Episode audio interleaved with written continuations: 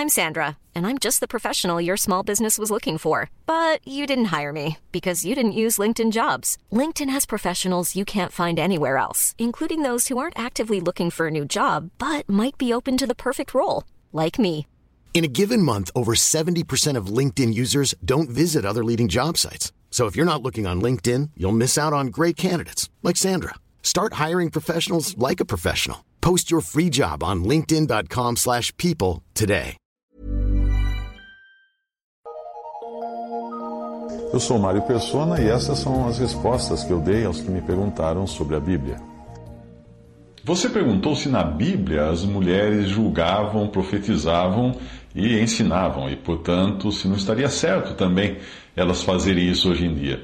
Muitas das perguntas que eu recebo têm a ver com a dificuldade em repartir, dividir ou manejar bem a palavra da verdade, como nós encontramos no versículo em 2 Timóteo 2,15.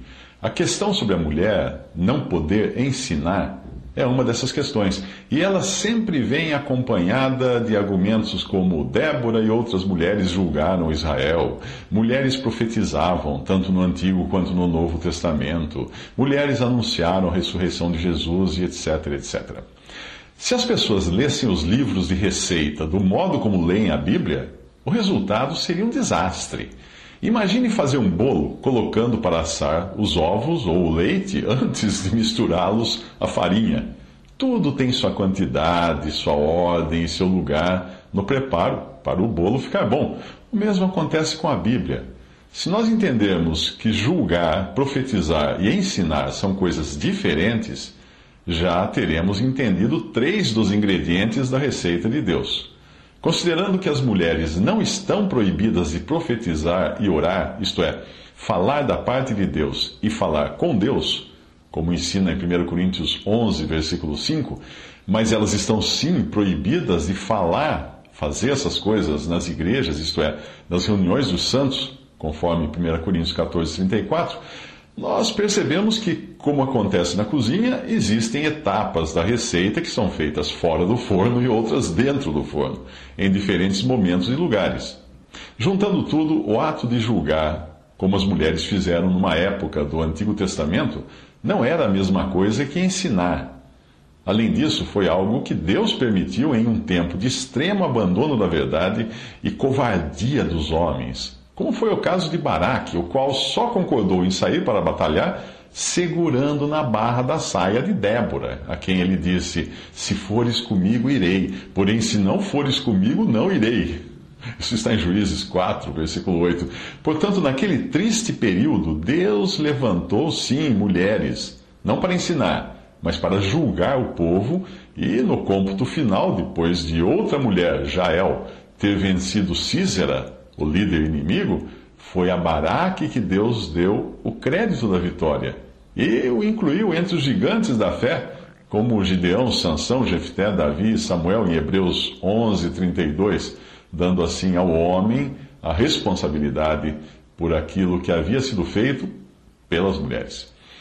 Nós temos então o caso de Maria Madalena e as outras mulheres que receberam do anjo e também de Jesus a ordem de anunciar, anunciarem a sua ressurreição aos outros discípulos. Mais uma vez, nós vemos uma atividade que não era de ensino, mas sim de levar uma notícia agindo como mensageiras.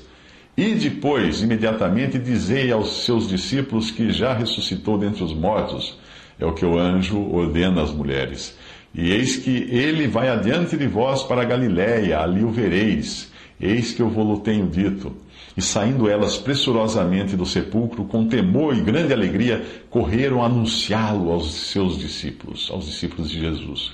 E indo elas a, a, dar as novas, as boas notícias aos seus discípulos, eis que Jesus lhes sai ao encontro, dizendo: Eu vos saúdo. E elas, chegando, abraçaram os seus pés e o adoraram. Então Jesus disse-lhes: Não temais. E de dizer a meus irmãos que vão a Galiléia e lá me verão. Mateus 28, de 7 a 10. No período da igreja, encontramos também Filipe, que tinha eh, quatro filhas virgens que profetizavam. Atos 21, 9. Uh, isto é, elas falavam da parte de Deus na mesma condição de mensageiras, que é o que faz alguém que profetiza.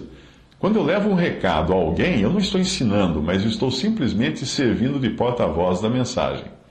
Porém, mesmo no caso das filhas de Filipe, que profetizavam, não foi a elas, e sim a Ágabo, um homem, que o Espírito de Deus deu a missão de alertar o apóstolo Paulo com uma profecia. Provavelmente Deus preferiu fazer assim, porque foi feito na presença dos varões daquela assembleia. Ensinar tem um caráter totalmente diferente de profetizar. E nós encontramos mulheres no período da igreja ensinando, não no papel e na posição reservadas aos homens, porém como coadjuvantes do marido, como é o caso de Priscila em Atos 18, 26, que dava suporte ao seu marido Áquila e sob a sua autoridade, estava sob a sua autoridade na instrução de Apolo. Nós vemos também mulheres ensinando por determinação apostólica, em Tito 2, de 4 a 5, quando Tito é instruído por Paulo a dizer às mulheres idosas para que ensinem as mulheres novas a serem prudentes, a amarem seus maridos, a amarem seus filhos, a serem moderadas, castas, boas donas de casa, sujeitas a seus maridos, a fim de que a palavra de Deus não seja blasfemada. Uh, e nesse caso, mulheres mais velhas deveriam então ensinar as mais jovens em como viver a vida do lar.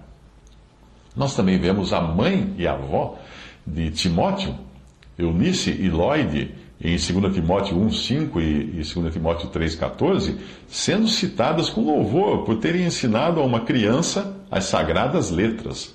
Como eu acredito até ser a tradução correta, uh, e está nas melhores traduções, assim, sagradas letras caso elas tenham ensinado Timóteo a ler usando a palavra de Deus como cartilha. Paulo escreve a Timóteo: Estou ansioso por ver-te, para que eu transborde de alegria pela recordação que guardo de tua fé sem fingimento, a mesma que primeiramente habitou em, tua avó Lloyd e em tua mãe Eunice, e estou certo de que também em ti. Tu, porém, permanece naquilo que aprendeste e de que foste inteirado, sabendo de quem o aprendeste e que desde a, a infância sabes as sagradas letras que podem tornar-te sábio para a salvação pela fé em Cristo Jesus. Isto você encontra em 2 Timóteo, capítulo 1, versículo 5 e 2 Timóteo, capítulo 3, versículo 14. Mas, quando o assunto é o ensino da doutrina, a palavra de Deus é categórica em proibir que a mulher exerça tal tarefa fora da, da, das outras esferas que são permitidas, como nós vimos nos exemplos de mulheres ensinando outras mulheres ou mulheres ensinando crianças. Repare que o Senhor não escolheu mulheres para escreverem o Novo Testamento, para nos passarem a doutrina dos apóstolos, mas escolheu apenas homens. E não me venha com o argumento de que isso foi assim por causa dos costumes da época. Se os costumes da época e o lugar tivessem influência no que nós aprendemos da palavra de Deus, o Senhor Jesus jamais teria escolhido mulheres para servirem de testemunha e avisarem os discípulos da ressurreição. As testemunhas eram homens, normalmente. No trecho uh, que eu vou ler a seguir, Paulo afirma a sua posição de pregador, apóstolo e mestre dos gentios, fazendo distinção entre uma tarefa que os homens poderiam fazer em qualquer lugar, isto é, orar em qualquer lugar, e apontando assim que até a oração pública na presença de varões, está fora da alçada de uma mulher. Veja a passagem. Para isto fui designado pregador e apóstolo, afirmo a verdade, não minto, mestre dos gentios na fé e na verdade. Quero, portanto, que os varões, homens, orem em todo lugar, levantando mãos santas, sem ira e sem animosidade. 1 Timóteo 2, de 7 a 8.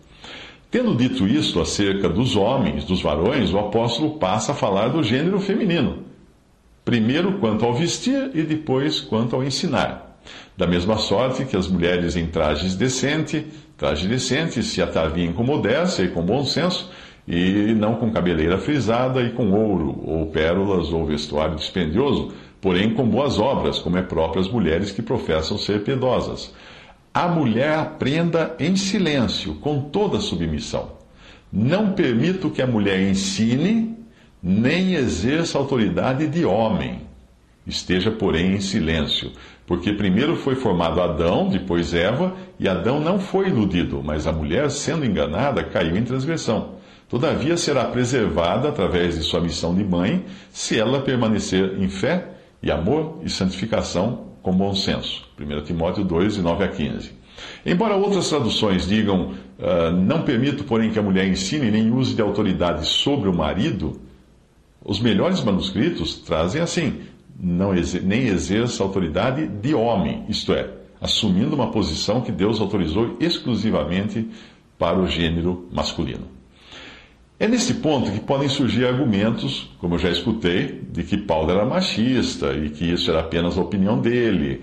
Porém, logo após dizer que as mulheres deviam permanecer caladas nas igrejas, Paulo também diz: se alguém cuida ser profeta ou espiritual, reconheça que as coisas que vos escrevo são mandamentos do Senhor. 1 Coríntios 14, 37. E o que dizer das multidões convertidas pelo ministério de mulheres nas igrejas? Esse foi um outro argumento seu.